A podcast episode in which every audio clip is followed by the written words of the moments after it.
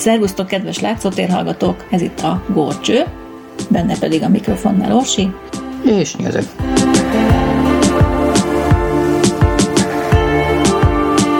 Na hát ugye arról volt szó, hogy egy kicsit utána járunk a Városháza jelenlegi épületének és környezetének a történetével kapcsolatos dolgoknak.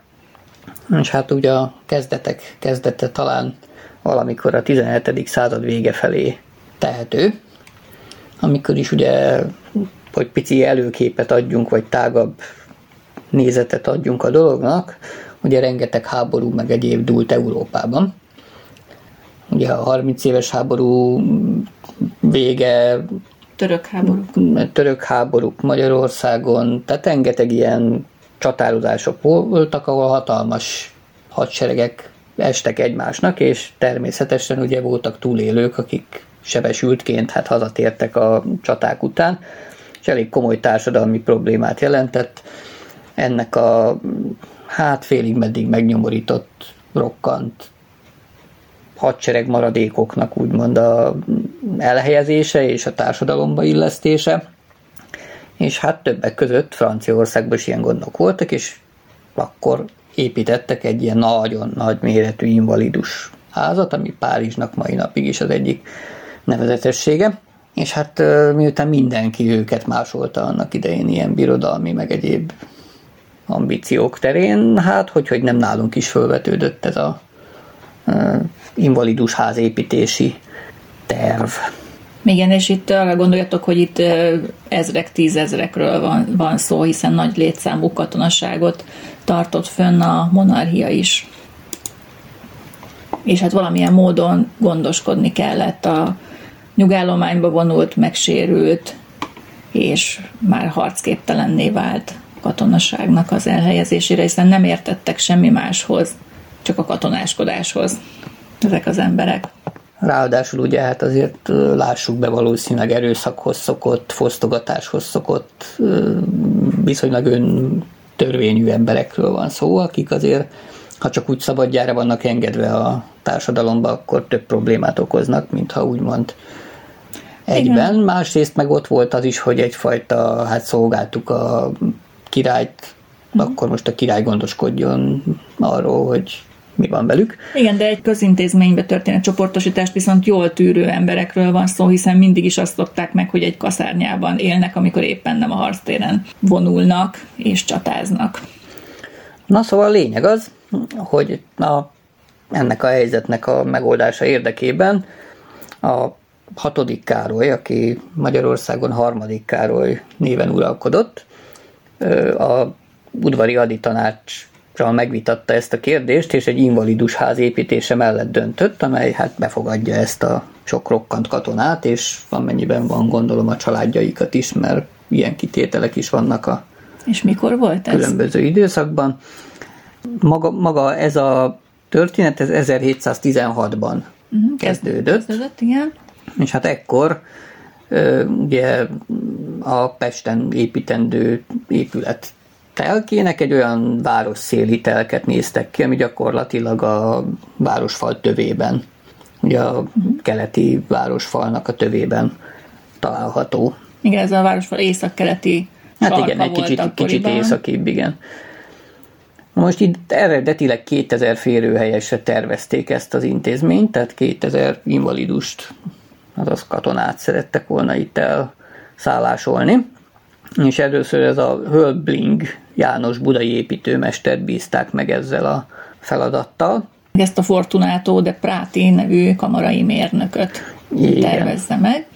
És hát az építkezés mindenféle telekviták meg egyebek után 1716-ban kezdődhetett meg. Gondolom telkeket kellett összevonni, hiszen egy hatalmas területről van szó, tehát ez a városszövetben ma, ma is jelentős lényeg, telek, ez nem állt rendelkezésre egyben. Lény, lényeg az, hogy ezt el is kezdték építeni, de 1722 és 27 között a munkálatok egy picit megálltak, mert átmeneti pénzhiány Lépett forgott fenn, gondolom valami újabb háborúba kezdett a kedves mm-hmm. uralkodó, és hát a, mint tudjuk a háborúhoz három dolog kell, ugye a pénz, a pénz, meg a pénz.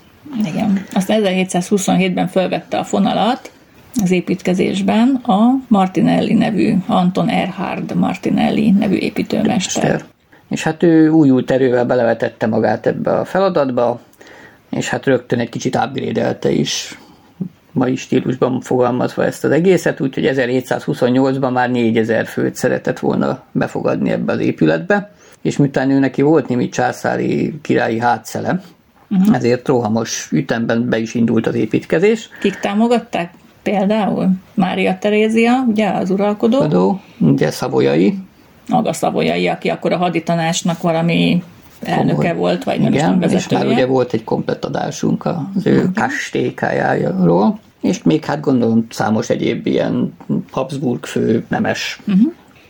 Lényeg az, hogy 1729-ben már 300 ember itt el volt szállásolva, 35-re a templom és a fő homlokzat is elkészült. Ugye ez az a oldala ennek az épületnek, ami most a Városháza utcának a szűkös teréről látszik, de akkoriban előtte még nem volt semmi. Majd, hogy nem, tehát hogy szépen impozánsan látszódhatott ez a nagy homlokzat. Most ugye sokat nem tudunk csinálni, csak az utca túloldaláról kitörve a nyakunkat fölnézni rá. Igen, tehát egy teret nem hagytak előtte, úgymond, ami hát igen, most komoly hibának számít. Ráépült a város, igen. Na most ö, haladtak, haladtak, de 1741-re az építkezés odáig fajult, hogy elérte a városfalakat. És hát ugye itt az lett volna Martinellinek a nagy terve, hogy hát elbontják a városfalat, aztán építik tovább. Az csak, épületet. Csak hát ebbe ugye a, a Pesti Városi Tanács az keresztbe feküdt. Igen, mert azóta közben eltelt 20 év nagyjából, és azt mondták, hogy az gondolom egy új városi tanács, az már nem adott rá engedélyt, hogy Hát a harmadrészt meg szerintem ebbe lehetett egyfajta ilyen kicsit kurucos virtus is, mert ugye elfelejtsük el, hogy akkor feltétlenül a Habsburgot nem annyira pártolták, adott esetben egy ilyen városban. Ezek azért valahol önálló városi tanácsok voltak, tehát egyfajta önkormányzatiság mégiscsak létezett ebben a uh-huh. korszakban, tehát ha a városi tanács keresztbe ment a királynak, akkor keresztbe ment a királynak. Uh-huh. Közben pedig Martinelli is elhunyt, és így az építkezés végül is irányítás nélkül maradt.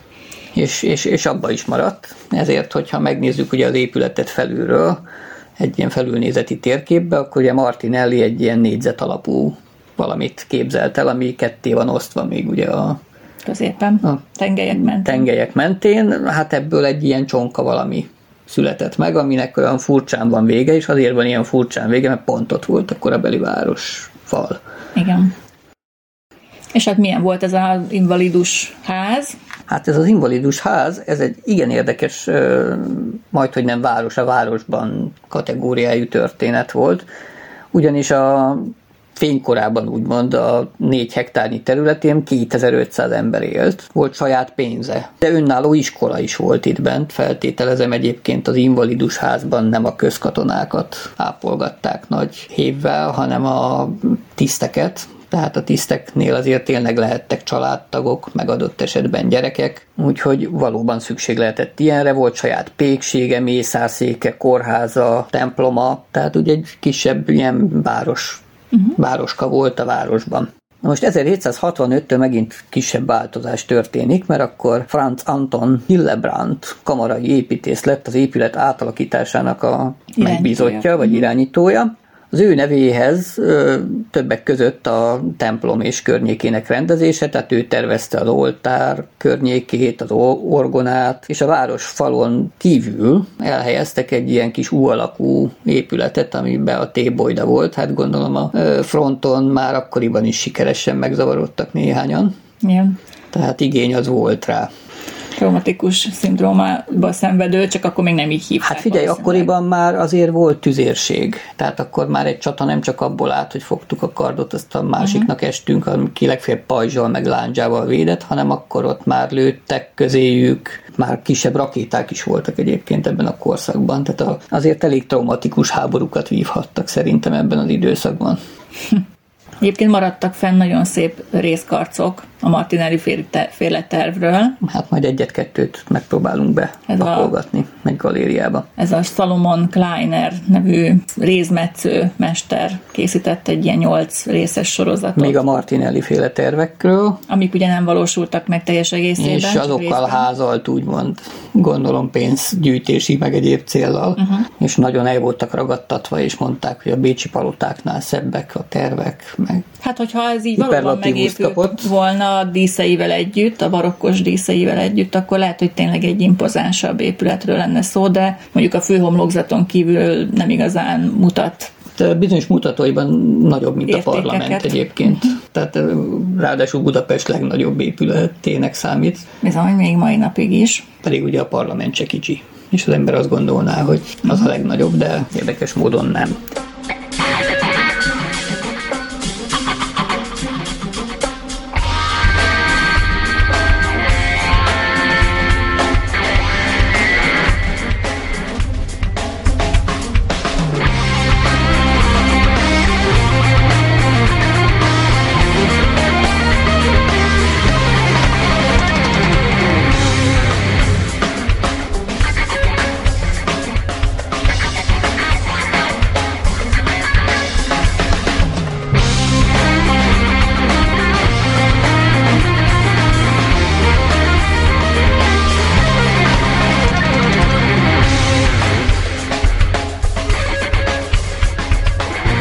Szóval jött második József 1783-ban. Hát igen, ugyanis addigra már olyan túlzsúfolt lett ez az épület, gondolom pont abból kifolyólag, hogy nem lehetett befejezni, hogy a második József úgy gondolt, hogy az invalidusokat költöztessék át Nagyszombatra, és Hildebrandt pedig megbízta azzal, hogy akkor ezt innentől kezdve nem mint invalidusház tervezze tovább, hanem legyen belőle kaszárnya. Mert arra nagyobb szükség volt, tényleg. Hát figyelj, a katonának is lakni kell valahol, Uh-huh. És innentől kezdve száz éven keresztül ez a úgynevezett Károly kaszárnya lett. Na, mit gondolom a harmadik Károlyról károlyosodott el? Lehet, mert ő volt mégiscsak a értelmi szerzője ennek az épületnek, még Pontosan. invalidus korában. Na most az a lényeg, hogy Hildebrandt vezetésével 1784-ben el is kezdték ezt az átalakítást, hogy akkor kaszárnyává változon, hát kezdték azzal, hogy a templomot az gyakorlatilag megfosztották a szentségétől, szerepétől, és ezt úgy hívják, hogy ex-szekrálták. Hát. Ezt a szót kerestem nagyon. Hibek. Tehát nem kasztrálták, hanem szekrálták. Szekráljuk magunkat Ex tovább. Szekrálták, igen. Szóval a lényeg az, hogy hát úgy is mondhatnánk ilyen kicsit furcsa módon, hogy megszentségtelenítették, uh-huh. mert hogy három részre felosztották úgymond ezt a kis templomocskát, és a gránátosoknak az elhelyezésére használták innentől kezdve, ugye az előbb emlegetett. Gránátos utca. Ezért, ezért is kapta az, az utcafront annak idején a Gránátos utca nevet, ami most az a Városház utca. Uh-huh. Tehát a fő homlokzat Igen. felüli oldalát. Most 1780-as években a környező utcákat átrendezték, szabályozták, és akkor újabb kapukat nyitottak a városfalon kívülre is, tehát ott a falat gondolom mm. akkor ki Hát terjeszkedett a város egy kicsit, igen. Kilukasztották a városfalat, aztán lehetett ott kibejárkálni. Elbontani még mindig nem bontották el, ezt majd egy kicsit hát később. Hát az egy rohadt nagy munka. Igen. Annyi követ ott meg egyebet onnan elbontani, fölrakni se volt kevés. Lényeg az, hogy folyamatosan alakítgatták ezt a kaszárnyát, és ekkor épült ki a Károly körúti szárny is, 1870 körül. 1899-ben újabb funkcióváltás történt be épület sorsában. Ugyanis a budapesti, budapesti, nem budapesti, akkor még nem Budapest akkor volt. Még... Tehát hát a, a, várjál, de mert ugye 1873 Pest-Buda-Óbuda Egyesülése, Igen. jól mondtad. Jól mondtam, tehát hogy a fővárosi adminisztráció addigra annyira földuzzadt, pont ettől az egyesüléstől, meg egyébtől eltekintve nyilván akkor igényelte a bürokráciát hiszen minél jobban ellenőrzés alatt tartották a társadalmat, meg adó, meg utcák, meg nyilvántartás, annál nagyobb bürokrácia kellett ahhoz, hogy működjön a államrend, meg a közrend, és azért a főváros is egyre több adminisztrációs teret igényelt. Szerettek volna egy nagyobb és reprezentatív városházát. Várj, állj, állj meg egy picit. Tehát ekkor már azért volt városháza. Egy per akartam kikanyarodni, igen, csak nem mondjad, tudtam befejezni. Mondjad, mondjad, igen. Viszont 1900-ban az Erzsébet híd építése miatt a korábbi városházát, tehát a régi Pesti városházát, azt gyakorlatilag elbontották. Mert hogy ez ott volt a fővárosi plébánia templom mellett, mellett ami ugye pont útba volt az Erzsébet híd építéséhez, és, és hát ezért kellett nekik valami új helyet találni. És ez volt az óvárosháza, de volt egy új városháza is. Igen. Ez ahova a, átmenetileg költöztek ez ki, a nem? mostani Váci utca vonalába volt valahol, ez nem tudom igen, pontosan igen, volt. Igen, igen. Az, az, mert hogy már akkor is kicsi volt, és azért csináltak egy másikat átmenetileg. Na de azt is másnak szánták eredetileg, igen. tehát az is csak a törvényhozás ilyen törvényszéki épület lett volna, igen. ahhoz eleve kicsi volt, mint kiderült, aztán kiderült, hogy városházának is kicsi. Igen, Lényeg de az, csak bérelte a főváros, mert ugye ez egy állami épület volt. volt. Igen. Na most aztán 1894-ben a Budapest főváros megszerezte ennek az épületnek a tulajdonjogait. Hát a legelső javaslatok a hasznosítására is már számoltak az, hogy bővíteni kell ezt a épületet, csak nem volt elég anyagi keret, mert akár az is fölvetődött, hogy ezt teljesen elbontják, és egy új hivatalt fognak ide építeni. Tehát már akkor fölvetődtek ilyen dózeroljuk le kategóriájú ötletek. Hozzá kell tenni, hogy akkor műemlékvédelem, mint olyan Igen, nem igazán létezett. Uh-huh. Tehát az, hogy egy épület régi, attól, hogyha volt valami miatt igény egy újra, akkor azt egyszerűen eltüntették.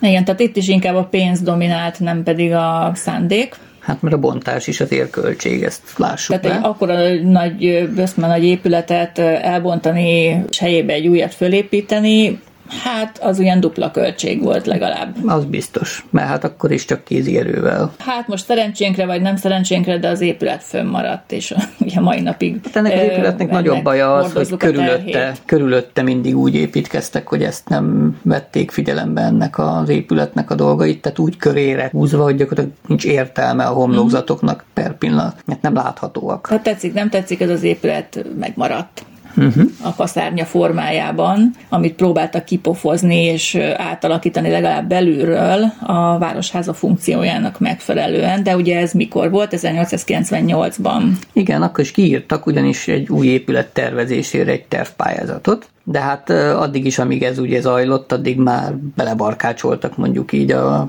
jelenlegi Muszáj volt, mert hogy el kellett bontani a másikat, ugye, mint említettük. Mert ugye egy év múlva tényleg ledózerolták a régi városházát a hídnál. Úgyhogy a század fordulóra beköltöztek a hivatalnokok ide, és hát a ideiglenes szándékú költözésből egyre inkább végleges lett. Úgyhogy hát aztán az épületet folyamatosan bővítgették, és 1918-19 között építették be az udvari pavilonokat. Az el nem tudom képzelni egyébként egy ekkora, nem tudom hány ezer négyzetméteres épületbe, ami korábban egy hatalmas kaszárnya volt, hogy hogy nem fért el a városnak a hivatalnok Hát egyrészt rétege. rohadt sokan voltak, másrészt nem ismerték az open office fogalmát, tehát hogy egy nagy terembe leültetünk sok pici hivatalnokot. Harmadrészt ugye ez egy kórháznak, invalidusháznak épült, tehát az ilyen közlekedő folyosók, meg egyebek, azok arra voltak kiépítve, egyrészt reprezentatív terek. Mivel lehet reprezentatívvá tenni egy teret, hogyha nagy, meg olyan uh-huh. súlyos. Tehát ugye lásd a Kulcs című Móricz örökbecsübe a kisfiúnak a leírását, amikor bemegy a papához a hivatalba, és ott magasodik fölé az épület. És... Igen, tehát itt reprezentálni akarták a város hatalmát. Hát, hát akkor még nem a városét, amikor ezt építették, hanem ugye a király hatalmát, hiszen ez a király gondoskodik az ő Na szóval nem volt egy korszerű már akkor sem. Másrészt egyébként épület. egy kórháznál egyébként természetszerűleg kellenek a nagyobb közlekedő folyosók, uh-huh. hiszen ott ugye mozgatni kell adott esetben hordágyon uh-huh. betegeket, tehát ha van egy ilyen keskeny folyosó, azon ez macerás. Egyébként belső terekben nem volt ez egy annyira barátságtalan épület, tehát ne azt gondoljátok, hogy ez ilyen kaszárnya jellegű maradt, mert azért vannak korabeli fotóink Persze. már ugye 1900-as évek elejéről, amikor hát azért lehet látni, hogy ezek ilyen kényelmesen bebutorozott, akkor Persze, hát akkoriban úgy, úgymond kevésbé helytakarékosan építkeztek régen. Igen, tehát ugye azért ugye a lehetőségekhez képest ezért szépen átalakították, hát kívülről meg maradt egy kicsit kaszárnya Olvastam egy ilyen statisztikát, hogy abban az időszakban az egy hivatalnokra jutó terület az valami 60 négyzetméternyi volt. Most gondoljunk bele, hogy mi itt 46 négyzetméteren lakunk. Uh-huh. Ott meg úgymond, tehát azért ugye a igények valahogy egy kicsit másak. Jó, tehát ez így működött egészen ugye a második világháborúig, de volt egy tervpályázat még előtte 39-40-ben.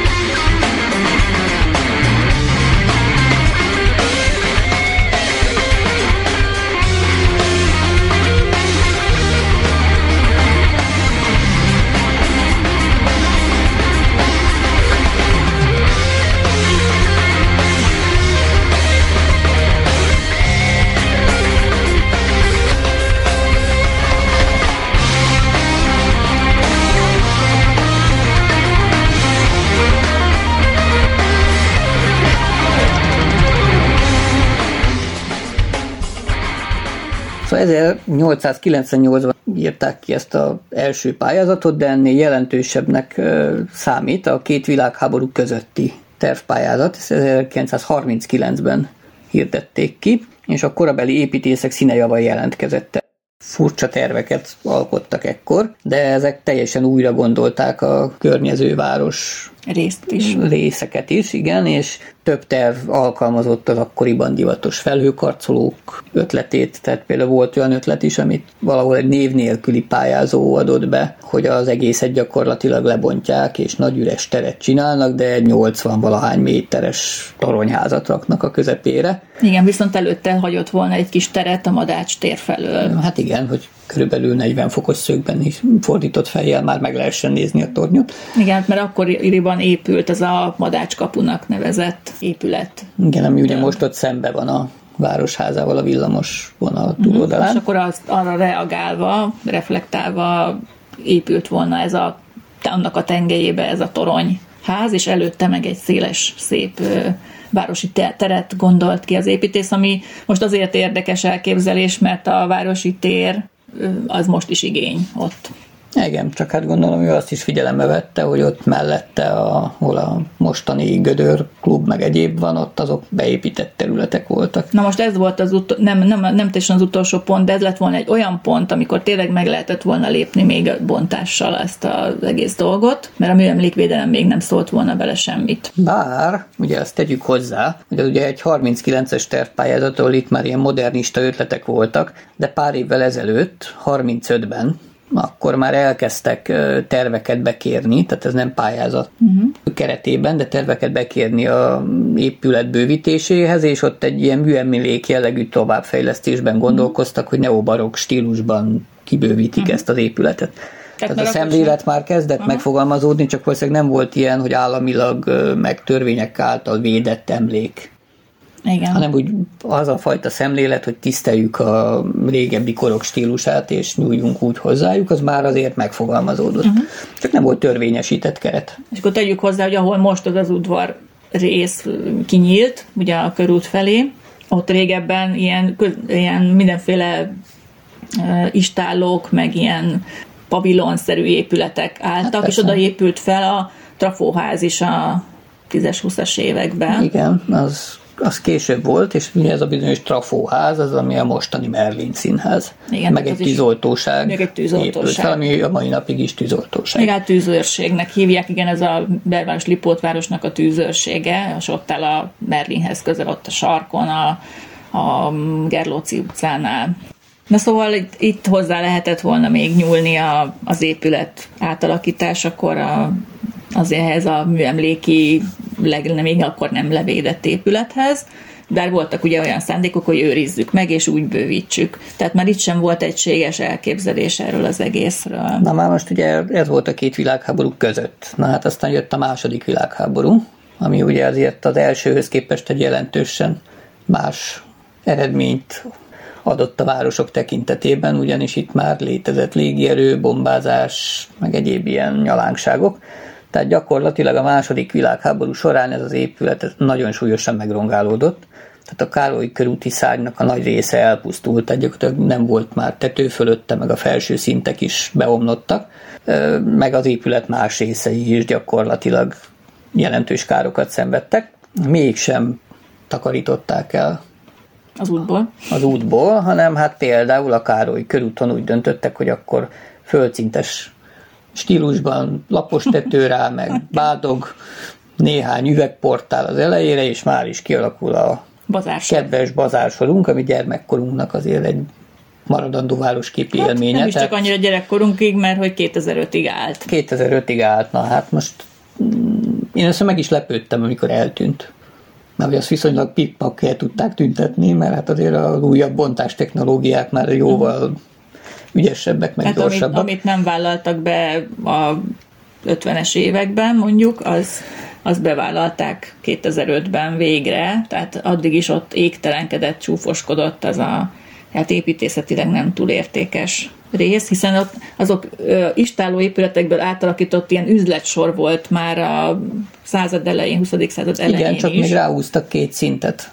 Tehát ott volt még fölötte Igen. még két szintnyi, Igen. úgymond nem tudom mire Tehát még a régi tér. fotókon még ez látszik, majd megnézitek, és a, abból csináltak egy földszintes lapos tetős rondaságot, mai szemmel nézve rondaságot, amit aztán 2005-ben tüntettek el. No de, hogy ezt ki csinálta, azt azért említsük meg. Ez 1949-ben egy Gerő László nevű építész, építész tervei alapján lett ez itt helyreállítva.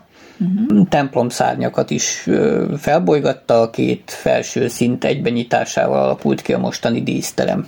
Igen, de most a vájászt elfejtettük mondani, hogy második József volt, aki először hozzányúlt. Hát igen, nem azt említettük, hogy három része osztotta. osztotta ő most igen. azt mondja, hogy fogta magát a Károly korában a Hildebrandt rakta be a három szintet a elszentségtelenített templomba. Igen. És utána ez a gerő gyerek, ez meg a főső két szintet bontotta össze, és így alakult ki belőle a, díszterem. a mostani díszterem, ami ugye a kupolás része megvan fönt a tetején, meg nagyobb belmagasságot kapott attól, hogy még egy szintet visszaszedett. Uh-huh. Ezek ugye korábban úgy néztek ki, hogy gyakorlatilag a kőépületbe egy ilyen nagy, masszív fafödémekkel választották ketté uh-huh. ezeket, tehát egyfajta galériázás, hogyha ilyen mai értelemben akarjuk megfogni a dolgot. Hát ő most gyakorlatilag az alsó szintet meghagyta, de a felső kettőből csinálta. Tehát ennek a Gerő Lászlónak a terveihez fűződik ez a mai díszterem és ennek a kialakítása, és hát gyakorlatilag a Károly körúti szányból megcsinálta ezt a csodálatos bazársort. Itt már eljutottunk akkor 2005-ig, mert addig állt ez a bazársor. Mhm. Közben még építették azokat a lapostetős összekötő elemeket, szintén gondolom a Gerő tervei alapján. 2008-ban írták ki a Városháza Fórum néven egy, egy új pályázatot. Uh-huh. Az a Budapest szíve programnak a része Ezek volt. volt, igen, és hát ezt még ugye a Demszki érának a egyik utolsó pályázata volt a fővároson belül is, meg hát a Városháza Parkos pályázat előtt a utolsó városházát érintő pályázat, pályázat. is.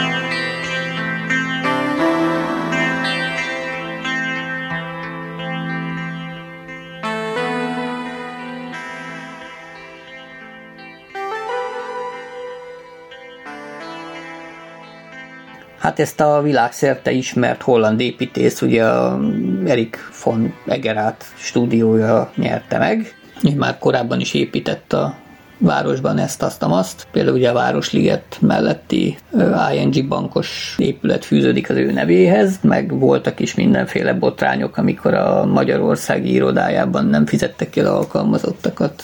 Lényeg az, hogy ebből a tervből, amit ő megálmodott, ebből igazából nem lett semmi. Igen, de ezt már akkor megmondták a kritikusai. Igen, és hát kapott ugyan megbízást, tehát megkötötték vele a megbízási szerződést a engedélyezési tervek részletes kidolgozására, és aztán el is kezdte, de aztán csődbe ment az építészirodája is az előbb említett nem kifizetős történet kapcsán.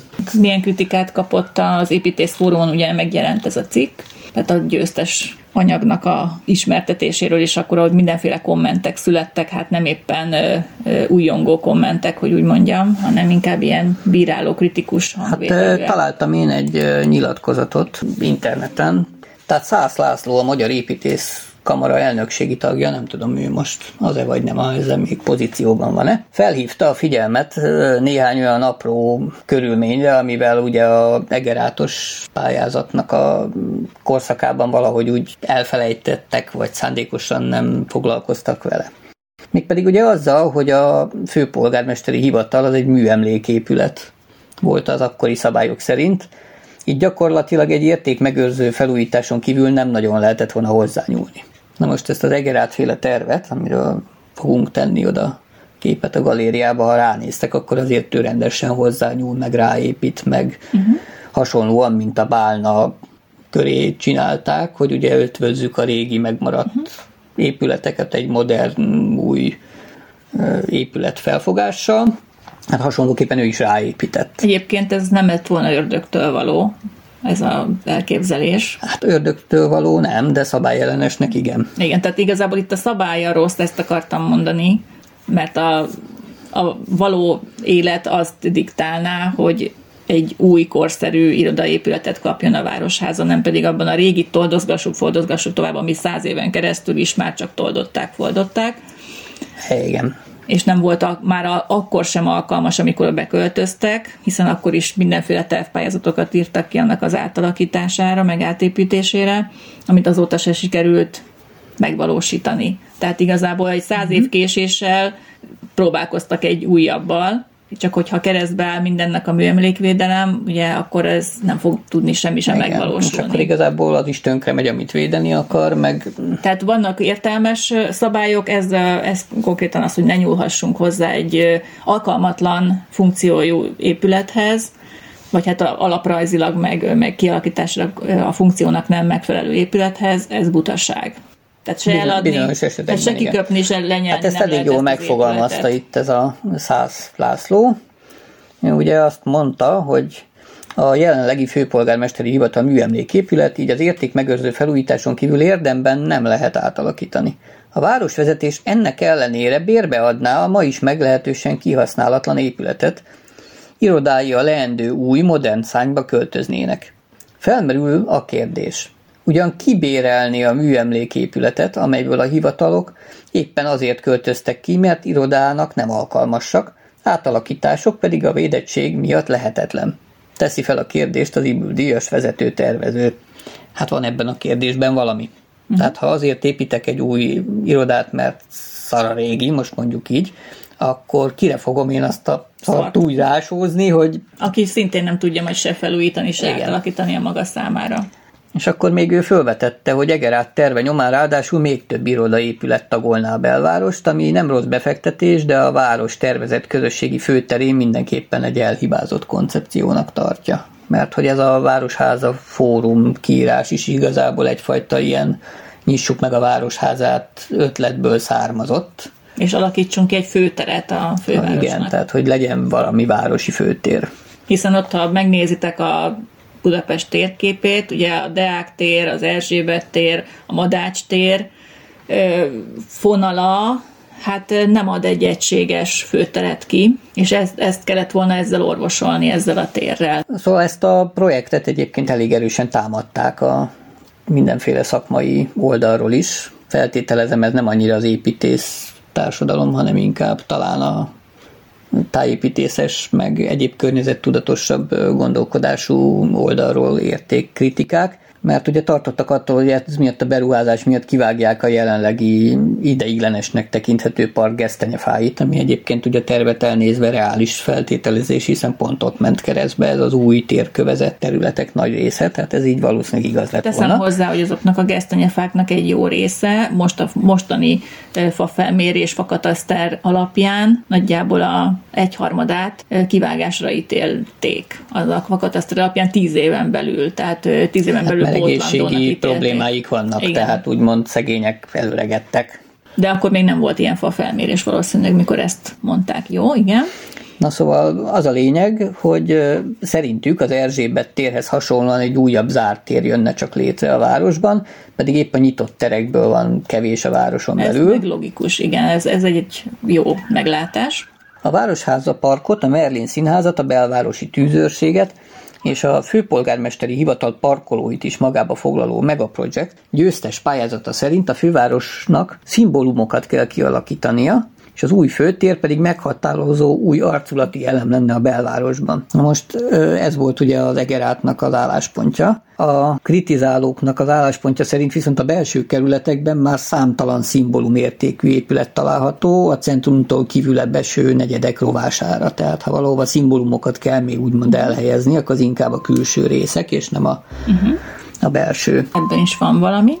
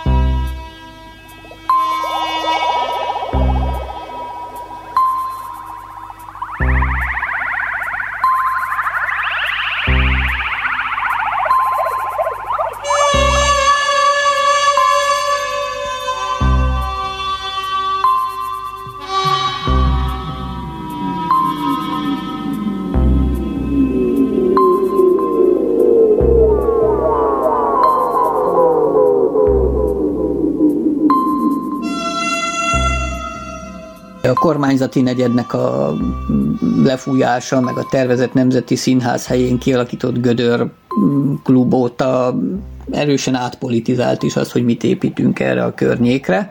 Ugye mindegyik esetben uh-huh. gyakorlatilag politikai döntések születtek, és nem feltétlen. Igen, tehát a Nemzeti Színház helyének a Erzsébet téren történő meghatározása az, az nem lett volna egy rossz gondolat, hiszen egy ilyen tengely lezáró funkciója lett volna az Andrási útnak a végében. Hát igen, mert most ugye az Andrási út ugye betorkolik a Károly körútba, illetve hát annak hát a folytatásába, igen. Valahol, igen. És gyakorlatilag ott úgy eltűnik és ott a buszpálya udvart, ugye, hogy felszámolják, az egy teljesen jó gondolat volt, és akkor ott annak a helyébe épült volna. Tehát ott lett volna egy reprezentatív épület a végén, tehát van valami értelme annak, hogy innen indul.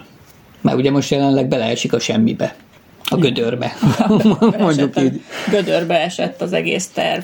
A kormányzati negyed meg ugye egy érdekes dolog, rengeteg iszonyatosan elavult kormányzati intézményünk van, és a spórolás jegyében lehet, hogy megérte volna valóban egy új, modern ott az egy ilyen green irodaház uh-huh. terv lett volna, ha jól emlékszem, hogy majd, hogy nem önfenntartó energetikai, meg egyéb szempontból. Tehát szerintem mindenképpen egy szemléletmódját tekintve, tehát hogy úgy építkezzünk, hogy minél inkább ökotudatosan, meg, meg modernül, meg egyéb arra egy tökéletesen jó lett volna. És egy közlekedésileg egy nagyon jó helyen levő, nagyon értékes területen levő, de ami mai, mai napig is kihasználatlan. Hát meg kaotikus. Meg, igen. Tehát az egy rendezte volna azt a részt így a városszövetben is. Mint ahogy a Gerát terve sem valósult meg. Aztán nem annyira sajnálom, mert nem, akkor nem írhatták volna ki ezt a Városháza Park tervpályázatot, hogyha az ott megépült volna, Most. és nem feltétlenül lett volna maradéktalanul jó megoldás. Szóval a kritikáknak nagy részt igazat tudok adni. Na most a Szász László gondolatait befejezve egy picit. Uh-huh. Ugye ő azt mondja, hogy Szász László szerint ugyanakkor tény, hogy a területtel kezdeni kell valamit, ám egységesen nem lehet kezelni, mert ahhoz ugye túl nagy. Az Egerát terveiben egy 118 ezer négyzetméteres komplexum szerepelt volna, amiből 40 ezer négyzetméteren teljesen új épületek magasodnának. Tehát azért ez egy elég jelentős mértékű új beépítés. Most a holland iroda valóban kimagasló minőséget képviselt a munkájával, és a projekt jó kezekben van, szögezte le az építész. Szerinte Egerát nem tehet arról, hogy egy eleve nem túl átgondolt projekt megtervezésére kérték fel, tehát ezt nem tekinti az Egerát hibájának, hanem a átgondolatlan tervezésnél. Hát igen, neki valószínűleg nem mondták, hogy itt olyan építési szabályzatok meg egyebek vannak erre a régi épületre, ami miatt nem álmodhat ilyet. Vagy lehet, hogy mondták, de úgy gondolta, hogy ezt majd akkor fölülírja valaki, hogyha... Uh-huh. Hát, hogyha nem véletlenül írják ki a tervpályázatot, Hát, hogy ott az ötleteket föl lehessen vetni, bele. és akkor adott esetben egy szabályon, hogyha hülyeség, akkor nyugaton lehet, hogy azt mondják, hogy akkor változtatunk rajta, mert ez így hülyeség. Hát nálunk nem, itt inkább ragaszkodunk a hülyeséghez, bár érdekes módon pont a magyarra mondják, hogy nem egy szabálykövető nép.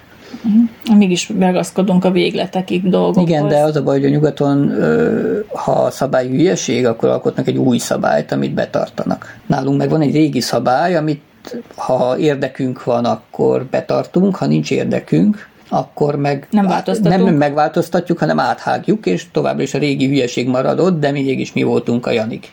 Tehát itt azért van egy pici ilyen... A virtuskodás Igen. fontosabb, mint a szabálykövetés.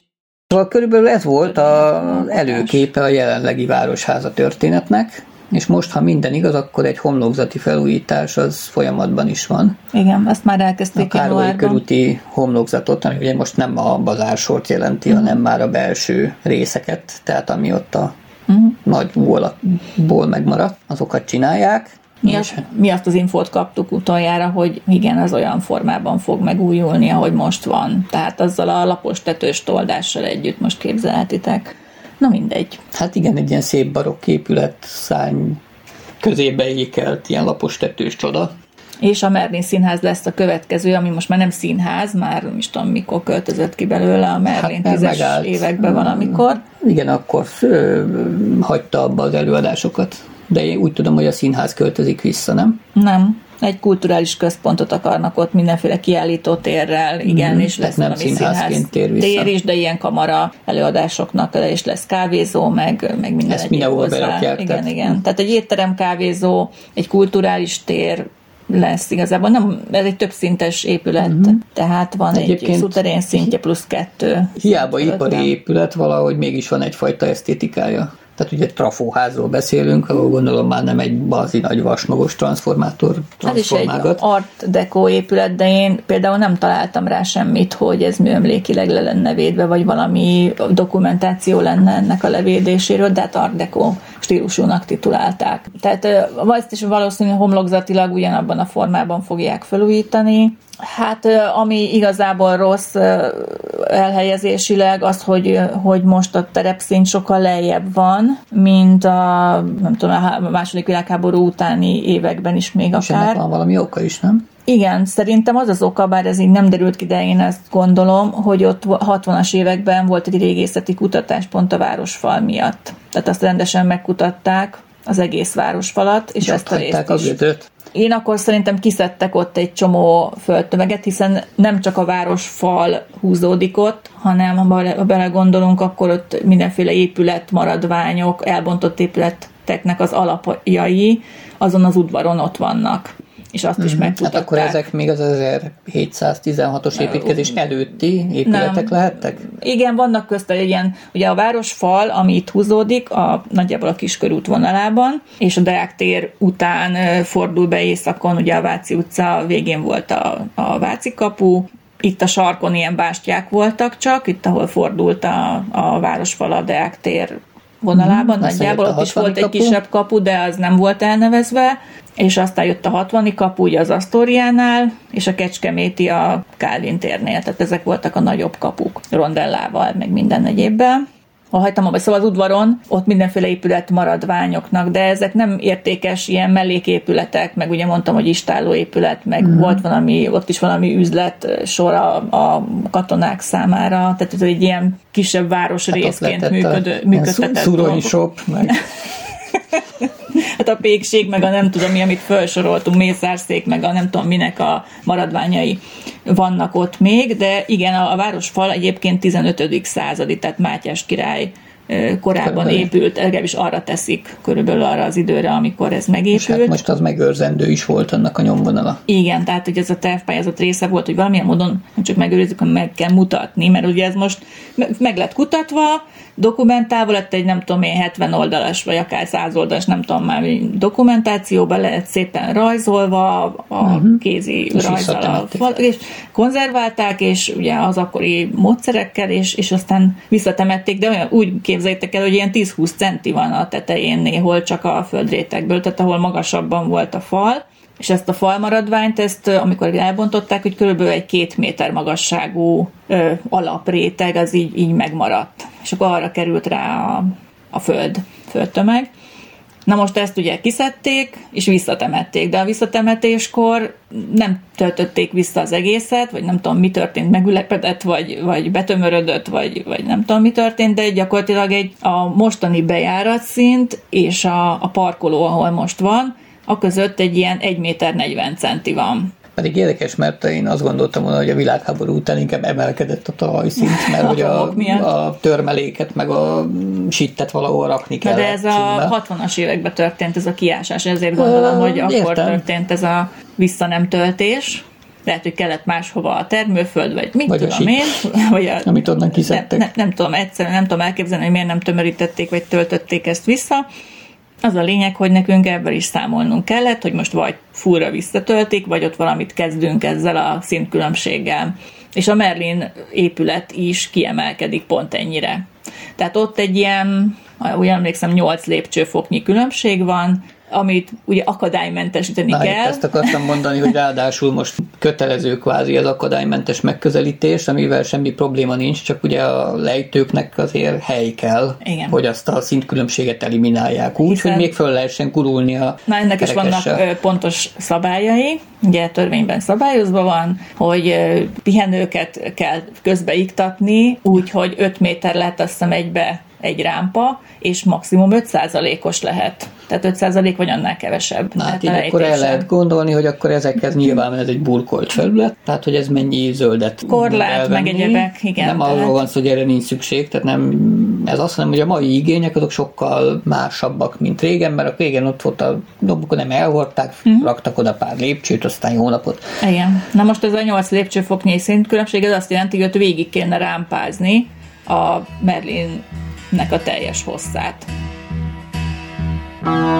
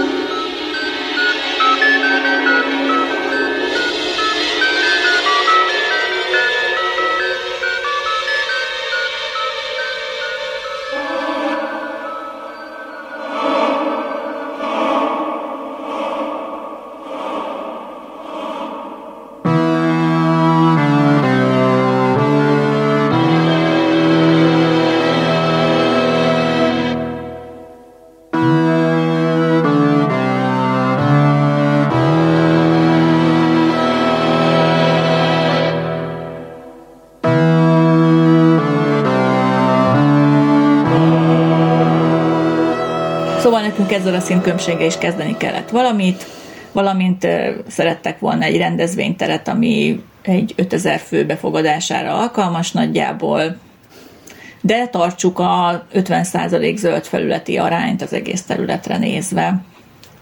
Tehát, hogy azért nem volt egy nagyon egyszerű, triviális, és hát persze a tengelyeket figyelembe véve, amiből azért elég sok van.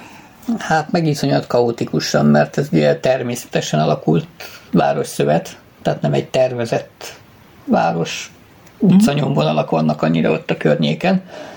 Valamint marad a tűzőrség is a helyén, annak is kell egy bizonyos gazdasági ja, udvarterület, ahol mossák a kocsikat. Kettő darab ilyen nem létrás, hanem sima tömlős tűzoltókocsijuk van. Na de hát ezeknek ugye megfelelő fordulókörrel ki kell tudni állni a épületből, át kell tudni menniük a utca másik felére, tudom én, tehát vannak olyan szabályok, amik erősen korlátoznak.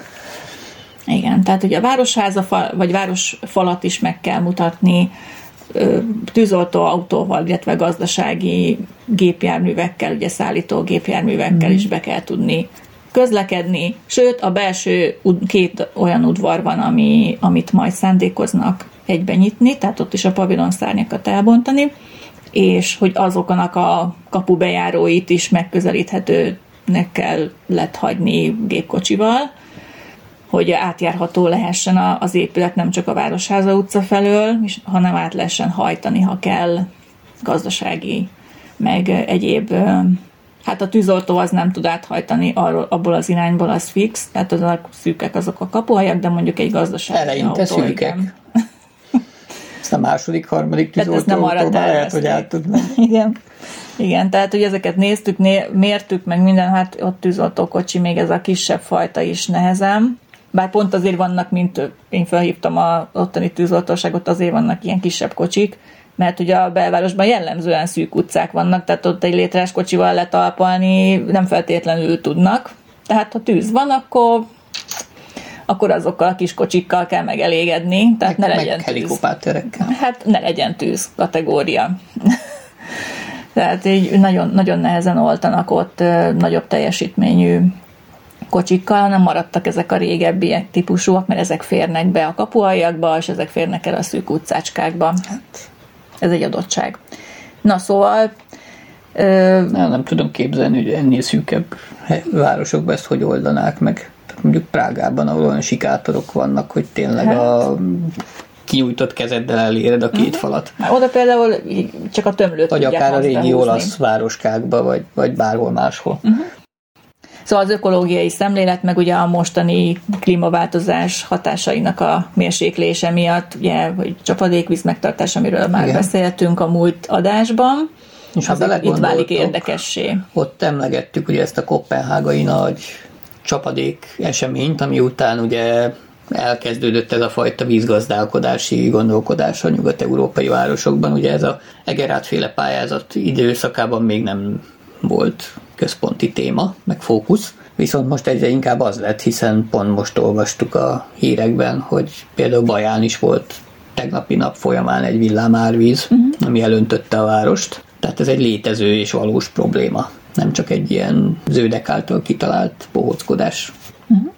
Szóval itt ilyen megoldásokat is vártak, egy ilyen szemléletet, a tájépítészeti megoldásokra, illetve az akadálymentesítés volt még a, a egyik fő szempont, hogy az legyen, meg minden, hogy mindenhova be lehessen jutni, ugye kerekesszékkel is, meg babakocsival, meg egyéb eszközökkel, hogy nem mindenhova csak lépcsőn. Úgyhogy ilyen szemlélettel terveztük. Főleg egy néhai invalidus házban, ahol azért ott sok hadirokkant is volt. De ami fő dolog, hogy még mindig nem teljesen eldöntött, hogy mi lesz a városházának a későbbi funkciója, vagy hogy fogják ezt átalakítani, mert oké, okay, hogy a homlokzatát most elkezdték felújítani, de ugye van ez a Barcs Balázs féle tanulmány. Igen, ami hát egy analízist.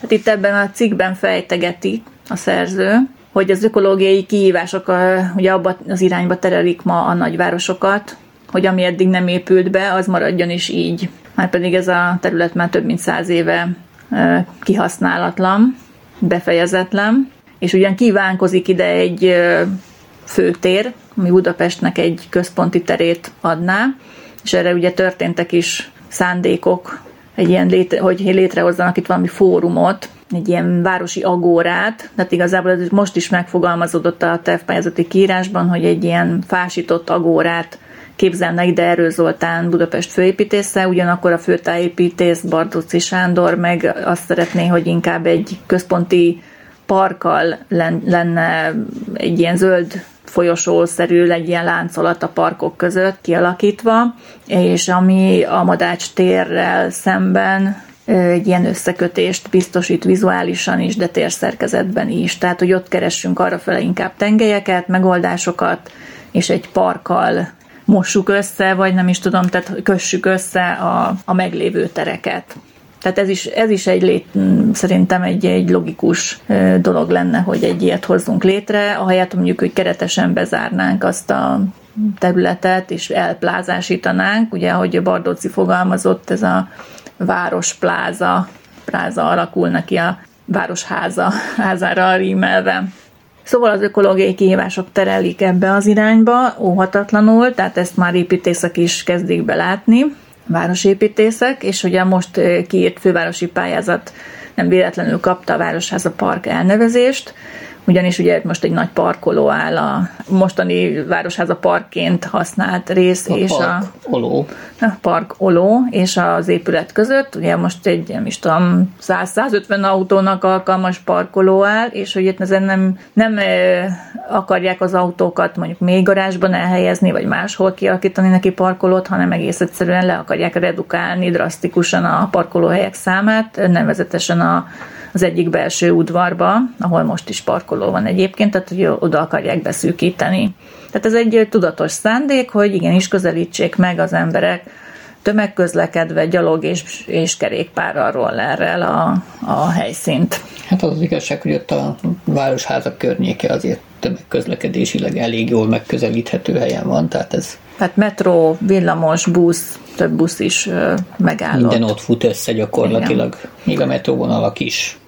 Ugyanakkor egy 200 kerékpár tárolására alkalmas tárolót is el kellett valahova helyeznünk, túl azon, ami ugye a park használók számára is kellett kerékpártámaszokat kialakítanunk, tehát ez csak a dolgozói kerékbringatároló lenne, most a parkolás megszüntetésével nyitnának, nyitnák meg a telket a Károly körút felé, és ezen keresztül tárulkozna fel az épület együttes, elzárt két udvara is a későbbi ütemekben, hiszen azt a későbbi ütemben szeretnék, most csak ötlet szintjén kellett megterveznünk, ami, ami az igazi téma volt, az a, az a parkoló terület nagyjából, hogy ezt kellett tehát ez lenne most megnyitva gyakorlatilag a város számára, és később majd a két belső udvar részben lenne csak megnyitva, ideiglenesen a bizonyos alkalmakkor, az egyikből lenne egy ilyen hivatali parkoló terület, a másik pedig egy ilyen kis belső udvar szintén a dolgozóknak, de tarthatnak ott városházi esteket is, hiszen most is van erre szándék, hogy időnként megnyitni. Szóval ez lenne a két belső udvar sorsa, és, és a lakosság számára egy ilyen találkozópont, rekreációs felület, játszótér nélkül, mert ugye az van az Erzsébet téren, meg több kisebb terecskén, tehát ide most nem a kifejezetten játszósarkot képzeltek el, hanem inkább a rendezvényeknek és a találkozásoknak egy ilyen fórumát. És hát ugye az árkádos nyílásokon keresztül akár lehetne információs pont, üzletek, válogatottabb kereskedelmi funkció, éttermi funkció, és ilyen turisztikai idegenforgalmi funkciókat, és akár még ügyint, hivatali ügyintézést is el tudnak képzelni oda az árkádok a földszintes részekbe, hiszen azok most szinte teljesen kihasználatlanul milyen raktárfunkciókat kaptak. És hát ugye a Merlin felújításával illetve a Gerlóci utcai szányba költözne a Budapest Galéria. Ugye a Bánából elküldték őket. Igen, a rendszeres bevétel meg ma is létszükséglet lenne, és ezekből a mindenféle üzlet kávézó meg egyéb funkciókból szeretnének rendszeres bevételhez jutni, hogy egyáltalán föntartható legyen ez a több ezer négyzetméteres monstrum és hát a legnagyobb probléma még mindig az, hogy ez egy 250 éves épület, és semmiképpen sem felel meg a 21. századi igényeknek. Ugye most a modern irodaházakban 10-15 négyzetméter lenne az egyfőre jutó optimális terület, helyett van 60 jelen pillanatban. Hát igen, ugye az előbb emlegettük is ezt a nagy, széles, impozáns hatalmas tereket. Igen, és a műemléki tanulmány megtartandónak ítélte az alaprajzi rendszert is.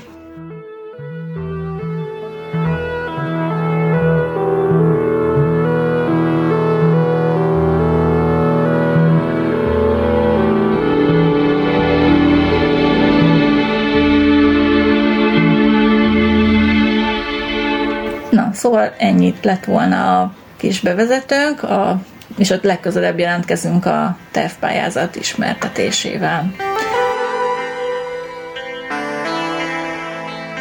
Addig is aludjatok jól, álmodjatok szépeket. Parkokat és madárcsicsergést. Sziasztok! Sziasztok!